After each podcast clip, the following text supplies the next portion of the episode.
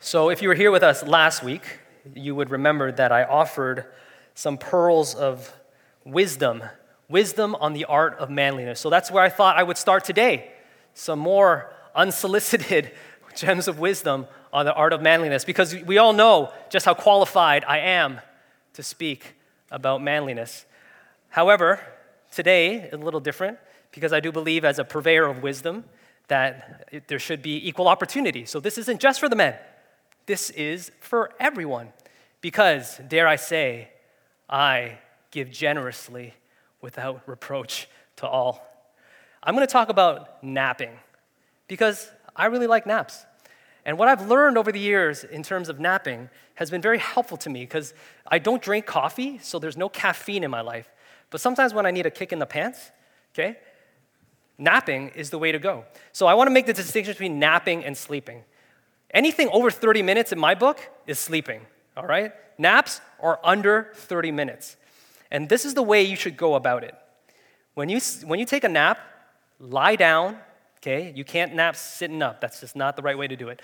Lie down and set your clock, your watch, or your, um, your phone for 15 minutes, okay? Set it to ring in 15 minutes. And then shut yourself off from the world completely. Completely, just shut everybody out. And it's funny because when I nap, I don't even necessarily have to be asleep. I'm just like whew, relaxed. 15 minutes. 15 minutes, the timer, the timer rings. I wake up, I look at my watch, and I think, do I need a little more? Maybe I do. And then I will set my watch to 10 minutes to ring in 10 minutes. And then, I'll, and then I will nap for another 10 minutes. And then it'll wake up and it'll say, do I need just a little more? And if I do, I'll put it for five minutes, but no more than that because 15 plus 10 plus 5, let's do the math together, is 30 minutes. So no more than 30 minutes. And I can tell you, I am completely and utterly refreshed, ready to meet the needs of the day after this nap. How many of you guys nap as a regular thing? All right, good for you. The rest of you should have your hands up as well because it is amazing thing. Hashtag I love naps. Hashtag Napapalooza hashtag naps are the best. While we're talking about hashtags, maybe you've seen this one before. Hashtag blessed. How many of you have heard of this or have seen this anywhere? Have maybe used it yourself in your life on your social media channels? Anybody post something with this hashtag on it? Hashtag blessed. You're lying. Be honest. You guys don't want to admit to it. Let me show you some of the um, Instagram posts that use this hashtag blessed to, to, to convey how blessed that they feel. So, this is the first one. It is a, a drink with a strawberry on it. I, this, is, this is blessed. I'm not too sure how or why, but this is what the hashtag goes along with on Instagram. And there are other ones like this next one um, scrambled eggs. Feeling, this person is feeling very blessed by, by scrambled eggs, and she's gonna take a nap before work. That's great because naps are the best. We have another one.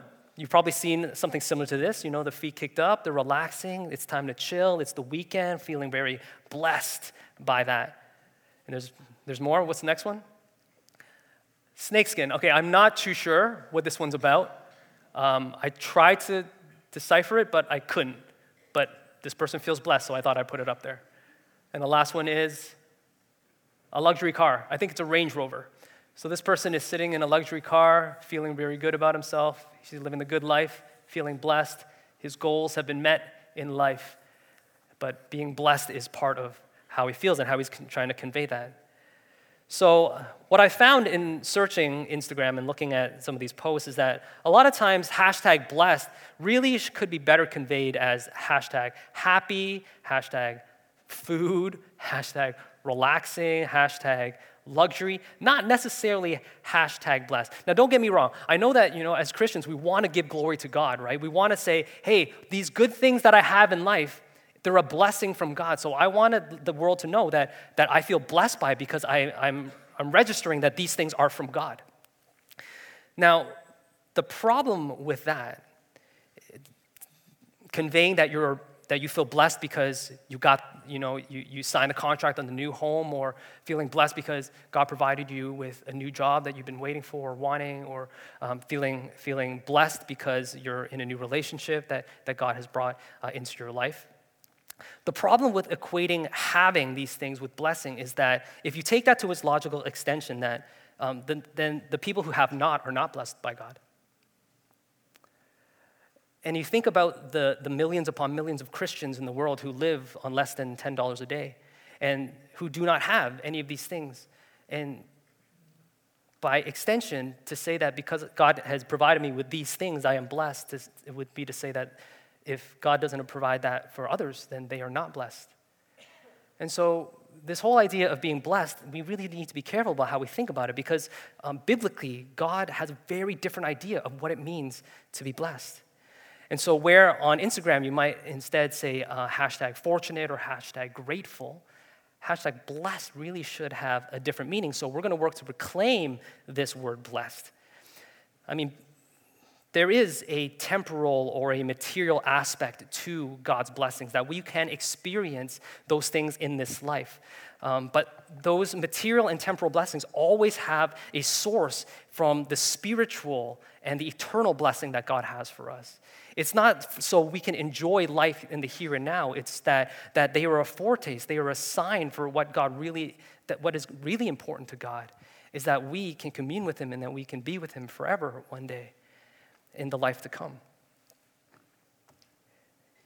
If you listen to the words of Jesus in Matthew chapter 5 to 7, if you were here last week, you would have uh, gotten the homework and as I'm sure many of you have done, had, had gone home and, read, and read Matthew chapter 5 to 7, um, the Sermon on the Mount, where a lot of James's teaching um, comes from. And so in Matthew, um, when Jesus talks about being blessed, or what it's called the Beatitudes, this is what Jesus tells us about what it means to be blessed. He said, Blessed are the poor in spirit. Blessed are those who mourn he says, Blessed are the meek, blessed are the peacemakers, blessed are the persecuted and the reviled. This doesn't sound a whole lot like blessed are the, those who can kick up their feet and enjoy a beverage. You listen to James, he says this. He says, Blessed are those who persevere under trial. Blessed are those who stand the test. And so, once again, we see this great reversal of the gospel where the last shall be first and the first shall be last, where the poor will be exalted and the rich will be humiliated. This reversal of the gospel that God Himself experiences in Himself. Not only does God give us a message of a gospel that reverses the way this world is organized, but He experienced it firsthand in Himself because God became flesh and blood, human being. Heaven came down to earth. The King of Kings became a servant. When God came to save you and save me, to give us life and life in all its fullness, that is the embodiment of the reversal of the gospel. And He did it so that we could draw near to Him. He did it so that we could be brought close to Him. And what, other, what greater blessing is there than that? What other blessing in the world is there than being close to God? For us to be able to call Him our Father, our Abba. And so, to be blessed is really an expression of our relationship with God. To be blessed is being in right relationship with God. And this is exactly where James starts in verse 12 to 18 of chapter 1. He says this He says, Blessed are you. Is blessed is the man who remains steadfast under trial. For when he has stood the test, he will receive the crown of life, which God has promised to those who love him. Let no one say when he is tempted, I am being tempted by God. For God cannot tempt, be tempted with evil, and he himself tempts no one. But each person is tempted when he is lured and enticed by his own desire. Then desire, when it has conceived, gives birth to sin, and sin, when it is fully grown, brings forth death. Do not be deceived, my beloved brothers. Every good gift and every perfect gift is from above, coming down from the Father of lights, with whom there is no variation or shadow due to change. Of his own will, He brought us forth by the word of truth, that we should be a kind of first fruits of his creatures. Now, let me just acknowledge that this is very theologically rich, okay? And most of the time I spent preparing was deciding what not to say more than what to say.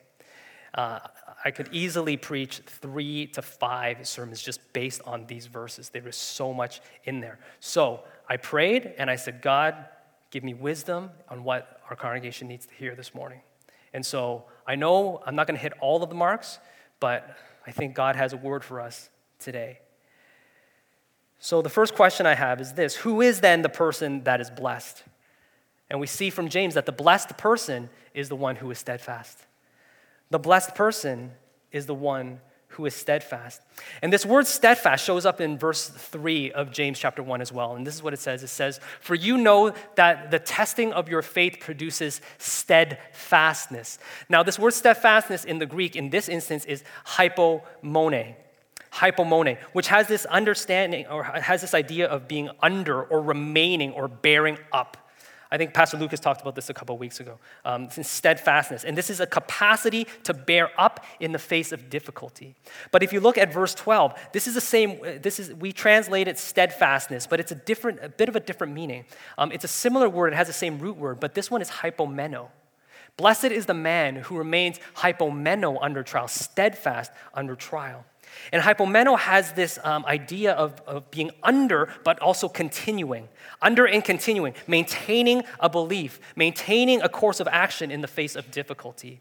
And so to be steadfast, to be blessed is to be steadfast, and to be steadfast is to be able to stand up and bear up in the face of difficulty, but also to continue and maintain a course in the face of opposition. And that happens when it comes to trials and it comes to testing.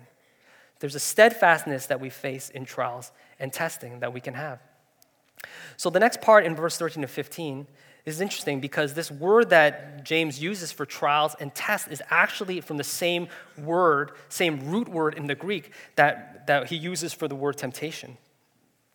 And what James does when he brings these two words together that are very similar, similar okay, um, the big word for it is that they have a similar cognate when he puts them together, it, it, it showcases a very interesting dynamic. And what James is telling us is that when you have trials and tests, they actually come from without, they are external to you trials and testing. But when it comes to temptation, that comes from within. That is something that is internal. And so, what James is saying is that all trials actually have temptation as a component. All trials have temptation as a component. So just follow me on this. It is clear in this passage that, that James is saying that there are trials that lead to death. There are trials that can lead to death. He uses two very visceral metaphor for this, right? One is in fishing. And so bear in mind that James, when he was writing this, and at the time of Jesus, the early church, turn, um, turn of the millennia, or uh, beginning of, um, yeah, when he was writing, um, fishing was one of the biggest industries, right? Like fishing was something that everybody knew. And so to use a metaphor from fishing, like luring or enticing or being dragged away, which these words use, um, the people would have understand it completely. So sin is like that. Sin is like this lure that you look at and all of a sudden you're enticed by it. And then you follow it. And then you bite down. And when you bite down, you are dragged away and you are taken by it. But it was you who followed it in the first place because it was enticing to you. And so he uses this, um, this metaphor for being lured and being enticed by this desire. And then the next metaphor he uses is um, to, uh, for a life cycle. And he says that this desire, when it conceives, it gives birth to sin. And then that sin grows. And when it has become fully grown, it leads to death. And so there's this idea that there's this life cycle that, um, that your desires have when they turn into temptation and when t- temptation turns to sin. And so to put it in a, uh, an equation, it may look like this desire plus fulfillment equals sin. Desire and fulfillment equals sin. Now, desire is an interesting thing. Again, it comes from something that is already within. It's already a desire that we have. But it, bec- it can begin very casually. it, it, can begin with just a thought. And then it's a thought that we allow to exist in our mind and that we, and, and, that we give attention to over and over again. And we begin to see that it grows. You don't, you don't set out to murder somebody, maybe not like actually murder somebody, but I mean, I think all of us at some point or another have murdered somebody in our minds, right? And the Bible tells us that when you think it, it's basically done. That's, that's as bad as doing it. But it doesn't start with, you know, it's like, I just, I just want to go out and murder people, right? It starts with, man, this person is really niggling me. There's something about him that's really annoying. It's just getting under my skin. And if you allow that to fester, it turns into, man, I really don't like this person. I don't know what it is. It's just, you know, there's something that just rubs me the wrong way. And the next thing you know, it's like, I just hate being around this guy. Like, he is just not a nice person. That's how desire works. It's, it starts small, it starts casually, but it starts within, from within. And these desires that we have, desires for love, desires for gratification, desires for justice, it, it starts within. And they all can have a good place of, of starting. But if they turn towards sin, the temptation can lead us from desire to fulfillment to sin. And sin, then, if you um, if sin plus a pattern of unrepentant sin, then ultimately leads to death. So, this temptation to sin can turn into something that just becomes so normalized in your life, you don't even really think twice about it. Not knowing that that is going to lead you to death, not physical death, but a death in the life to come where you no longer are kept in the embrace and in the love and the presence of God. And so James is very clear that there are trials that will lead to death, but also we are promised that there are trials that will lead to life. That if we are steadfast, there is a promise that there was a crown of life that awaits us. And this is the blessing that God has for us that there are trials that lead to life if we persevere in the face of tests and trials. And so trials can lead to death, as James is very clear about. Trials can lead to life, as James is, are, is also very clear about. And what that tells us is this that trials, with trials, the, there is no middle ground. Trials leave no middle ground. When you are faced with a trial, you will have a choice before you. It's either you choose steadfastness or you choose sin. You either choose death or you choose life. There is no net neutral when it comes to a trial because temptation is always a component of it. And so bear that in mind that there are trials that lead to life, trials that lead to death, uh, and there is no middle ground. So we see that trials lead to temptation, lead to sin, lead to death, and also that trials can lead to temptation, but that temptation can lead to steadfastness, and steadfastness will lead to life. And for all, for all of us, choosing life really is this means steadfastness in the face of trial. It means standing the test.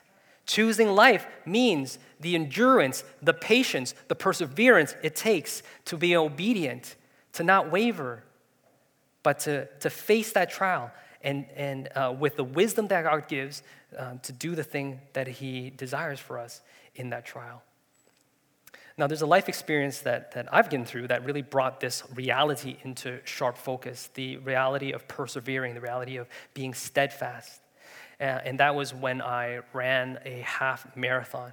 Now, I've shared this here before, but I think it's been a while, so I'm to I'm to share it again because it's a great story.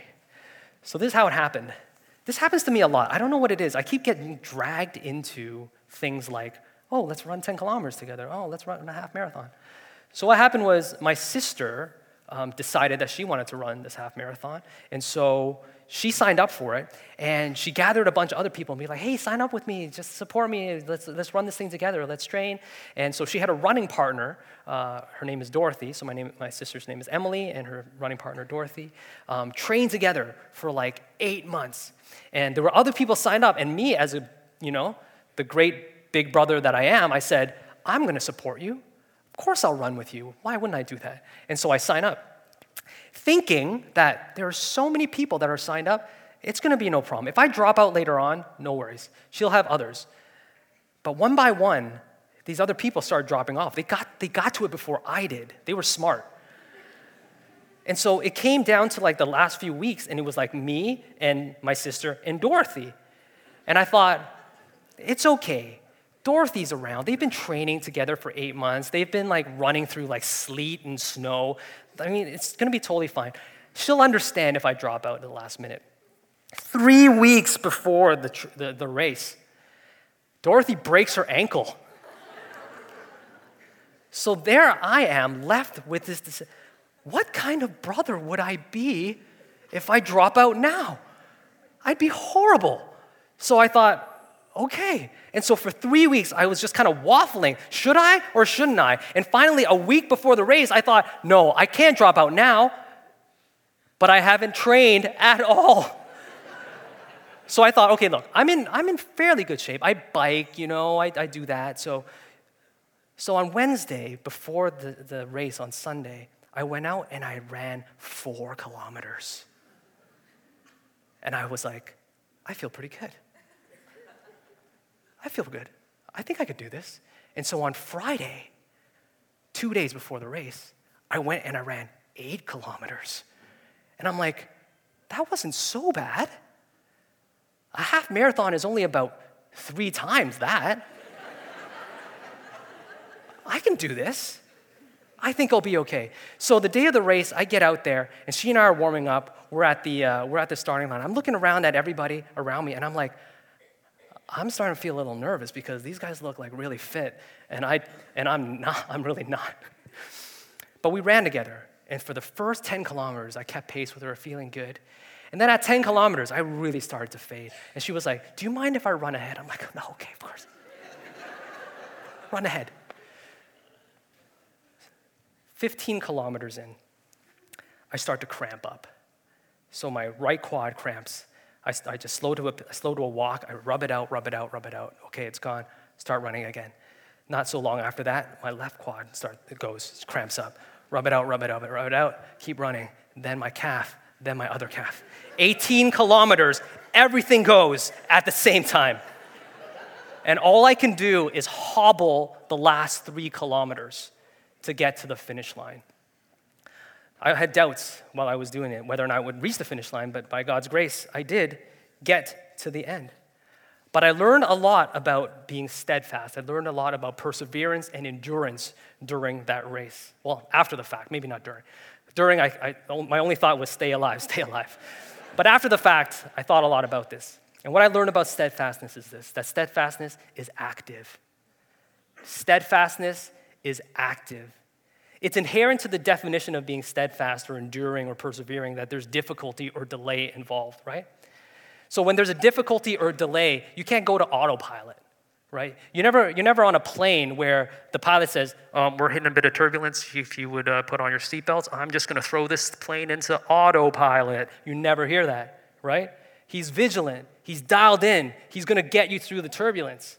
Or if you're uh, you're on a boat, on a ship, and, and, and, you're going through a rough patch of water. You're never, you're never going to see the captain just like kick his heels back and sit up and grab, grab a drink. He's going to be very aware of how to navigate through those waters. And so, inherent to this definition of steadfastness is difficulty. So, every step takes effort, every step takes vigilance. This was, this was um, very much the case with me because as I was running, I was so far behind by the time I got near the end. Um, when you, you're in a race, there are stations that they set up that provide you with water, provide you with like snacks and gels to help you to keep your energy up. As I was running and getting to them, they were all closing down because I was so far behind. So I had not, every step took effort. There were no rest they were long gone. So when my legs stopped working, my goodness, like the amount of effort just to put one foot in front of the other. Steadfastness is active. There's no, you cannot just coast along. Steadfastness requires training. Steadfastness requires training.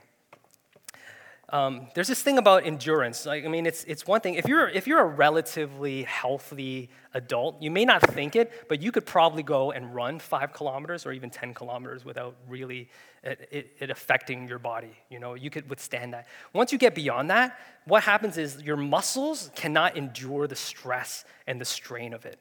And so the, the, um, the way it breaks down, it's like you, you just, you're, they just stop working. And that's what happened to me. Because I hadn't trained them for the endurance that it took to run 21 kilometers as opposed to four kilometers or eight kilometers, which I thought was enough to get me through a half marathon. And so I had this lack of training, which made it very difficult for me in that race. So, everyone who, who competes and everyone who's an athlete knows that you need to train, that you need to um, have endurance.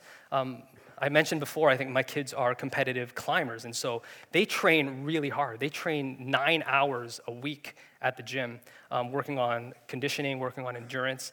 Um, if you want to be able to climb a wall, you need to be able to hold your own weight to a certain degree. You need to be able to crimp, which is to um, hold just with the pads of your fingers, and that takes training because that's an endurance thing. You have to be able to uh, be able to hold your weight in that way. And so, the, one of the, my life verses and one of the verses in the Bible that really illustrate this well is from 1 Corinthians chapter 9, verses 24 to 25, uh, 27. And Paul says this He says, In a race, do you not know that all the runners run, but only one wins the prize? So run in such a way as to win the prize. Everyone who competes goes into strict training. They do it for a crown that will not last, but we do it for a crown that will last forever. He says, So I do not fight like I do not run like a man running aimlessly. I do not fight like a man beating the air. No, I beat my body and make it my slave, so that after I have preached to others, I myself will not be disqualified for the prize. You want to endure? You want to be steadfast? You've got to train. You have to be able to endure. So you can't coast. Steadfastness is active. You can't coast. It requires training. And lastly, it casts off all weight. It casts off all weight. Hebrews 12, 1 tells us that since therefore since we are surrounded by a great cloud of witnesses let us throw off everything that hinders the sin that so easily entangles and let us run with perseverance the race marked out for us to lay aside the weights you may not know it because i'm so svelte now but i actually was 30 pounds heavier at the time of the race 30 pounds heavier could you imagine even walking from your door to the car holding 30 pounds, right? Not easy. And so it would have been a lot easier for me to run that way, uh, race had I cast off the weight that I was carrying. Now, I had an opportunity to do that because once again, a year later, I got roped into doing a race that I had no intention of doing. This one was called Tough Mudder. I used to be the young adult pastor here, and so we had a young adult group. And these young adults, you know, they're 20 something. They think they're on top of the world. You know, they're like, nothing can harm them. They're like, let's do this race called Tough Mudder. It's not your, an ordinary race, okay? 18 kilometers of running, but on top of that, they're gonna put obstacles in your way. This is what millennials do, okay? Torture themselves this way. And so I got dragged into this, and I thought, okay, I know how hard it is already to run 20 kilometers, right? 18, I don't want to do that again with this weight. But on top of that, you have to do all of these other things that require just a level of physicality. And so I had the fear of God struck into me, and I'm like, I have to lose this weight. And so I, I cast off the weight in order to do that, uh, that race. I didn't actually get to the race for a number of reasons, but um, they were legitimate reasons.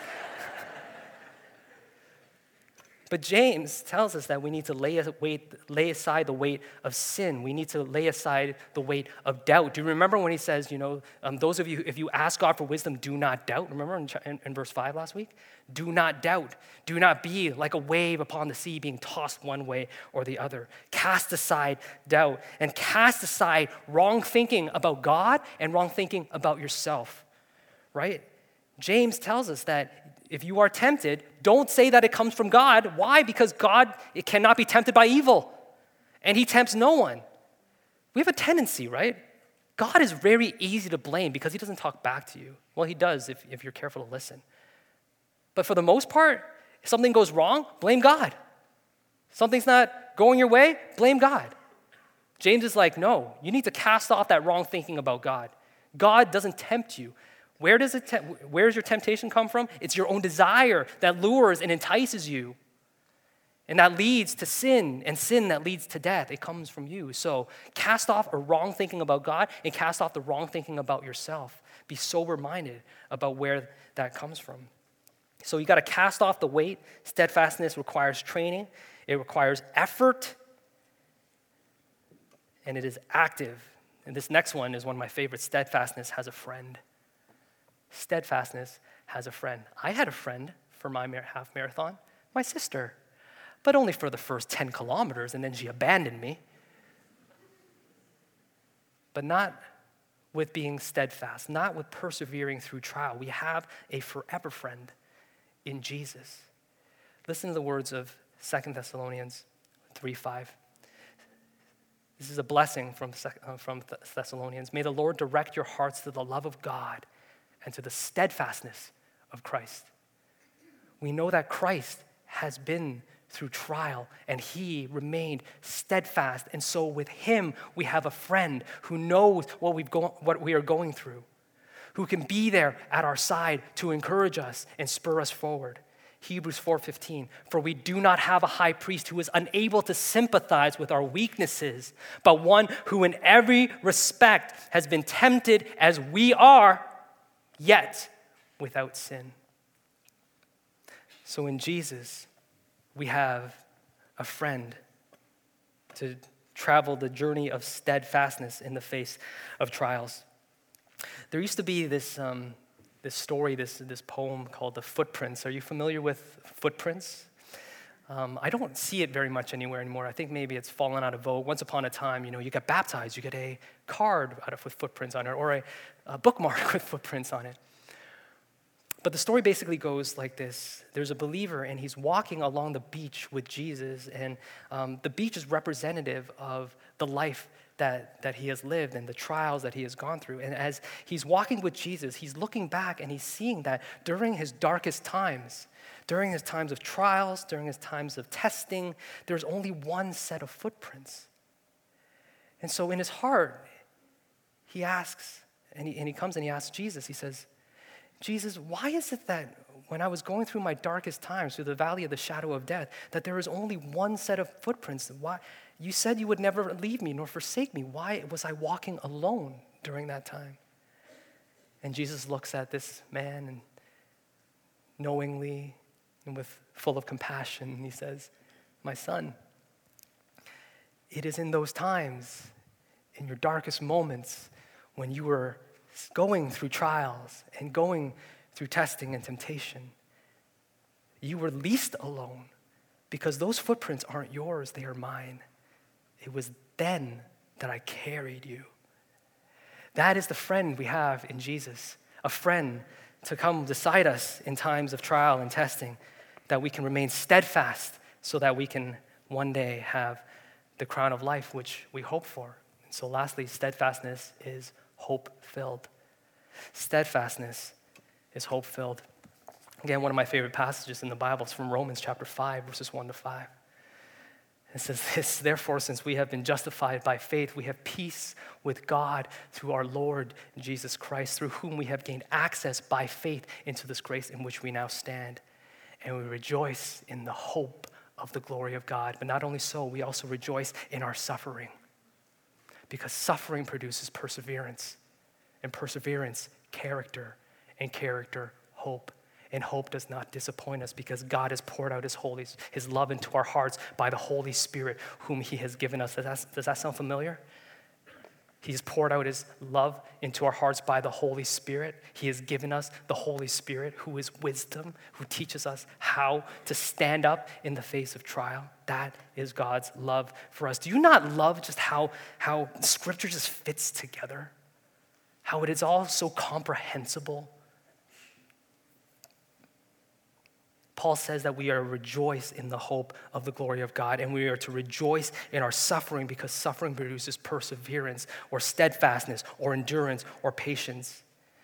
If you remember from verse 2 in, James chapter 1, it says, We are to consider it joy when we face trials of many kinds. We are to rejoice. Now, I, I, am almost certain that, um, that James meant this to be the case with, um, with um, with, with saying consider it joy. This, there's, because there's the human experience that really, that most encapsulates this, that, that best illustrates this is, is in childbirth. because you go through um, pregnancy, you go through you know, the trials that, that come with it. Um, sometimes it's great, sometimes it's really not. But there's always joy at the end. There's, there's something that you can look forward to. There is hope. There's going to be this new life, this baby that comes into the world. When you go through um, labor and delivery, my goodness, like how much more of a trial can there be? But again, there's hope, this hope, this hope that this child will be born and, and come into your life. And so to, to consider it joy when you're in the midst of trials, I am almost certain that James would have uh, wanted the reader to bring their mind to the process of childbirth. Because at the end of it, there's this promise and there's this gift. And James tells us that every good gift, every perfect gift comes from the Father of lights who does not change like shifting shadows. You remember that God gives us wisdom to remain steadfast, right? Uh, verse 5 God gives us wisdom to remain, steadfast. That his, that's his gift, that is, that's his promise. And he gives generously to all without reproach because that is his nature. And he gives, and he says that we will be made perfect and complete. And you see this again in verse 17 that his. Um, that they are perfect. He has a good gift, a perfect gift. And this word perfect is only used in conjunction with the life that is to come. The perfect life that God has for us when He makes all things new, when He makes the world aright. And so that perfection is a description of the coming life that we have with the Father, with the Son, and with the Holy Spirit. Now, like I knew what was coming at the finish line. That's, that's not, that's not absolute true. I wasn't sure. I, there was genuinely a moment that I thought I might die when I was running that race, getting close to the end. But I knew that there was hope. I knew that there was hope of juice and bananas and bagels waiting for me at the end. But not only that, I also knew that I would get this baby.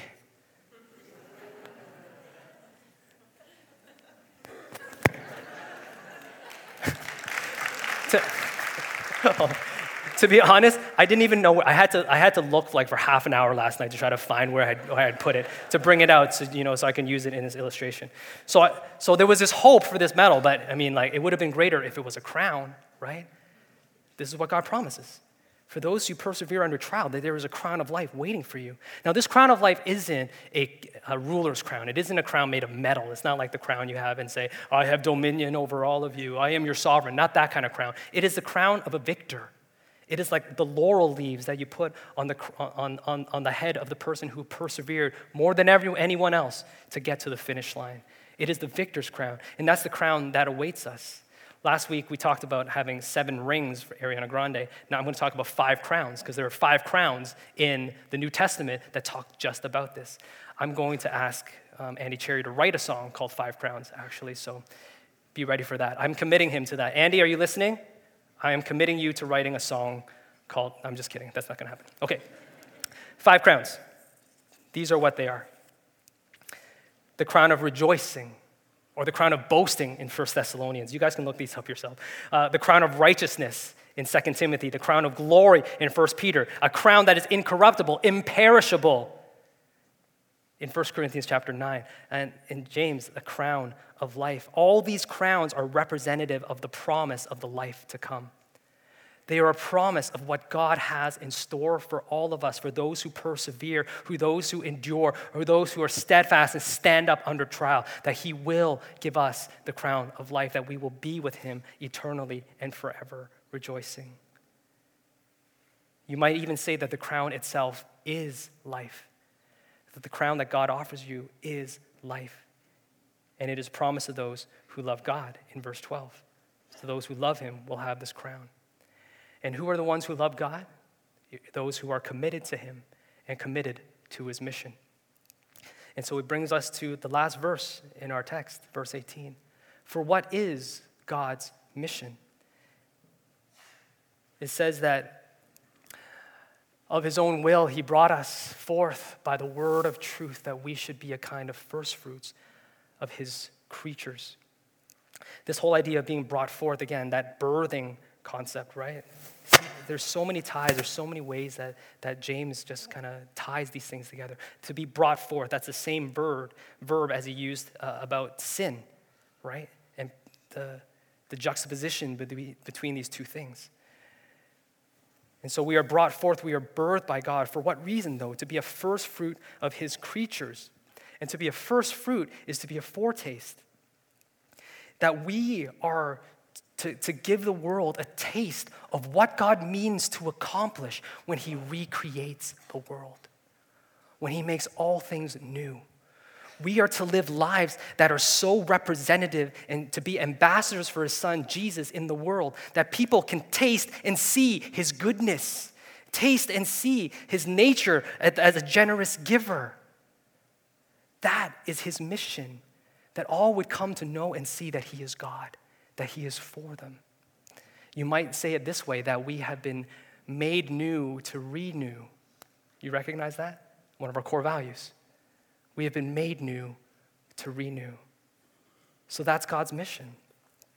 That He has blessed us, not for ourselves, not so we can enjoy life here, but He has blessed us so that we can be in right relationship with Him, that we can receive this crown of glory that He has promised to us if we simply persevere and are steadfast in the face of trial.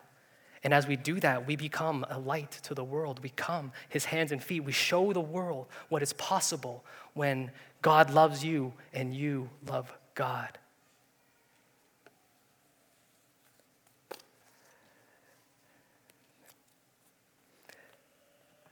My prayer for you um, is, is that you would just consider a little more deeply what it means to follow Jesus Christ as Lord, as Master. How he desires for you to live your life in a way that exalts him and puts him on display. He wants you to be steadfast through trial, but not just for yourself, not because he does, but not simply because he wants you by his side and he wants to reward you with a crown of life, but that there is a mission and we are all on it together with him. Let's pray.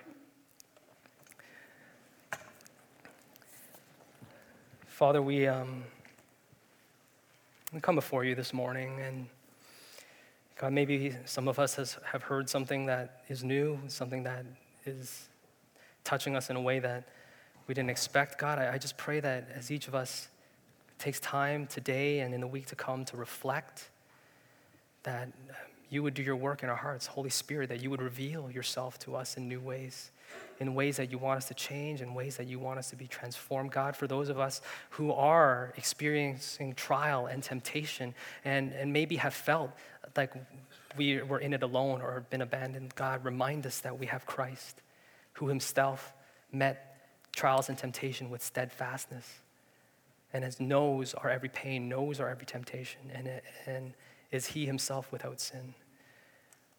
God, remind us of your tremendous love and your tremendous goodness to us, that you promise to give us wisdom so that we can live lives in a way that is steadfast.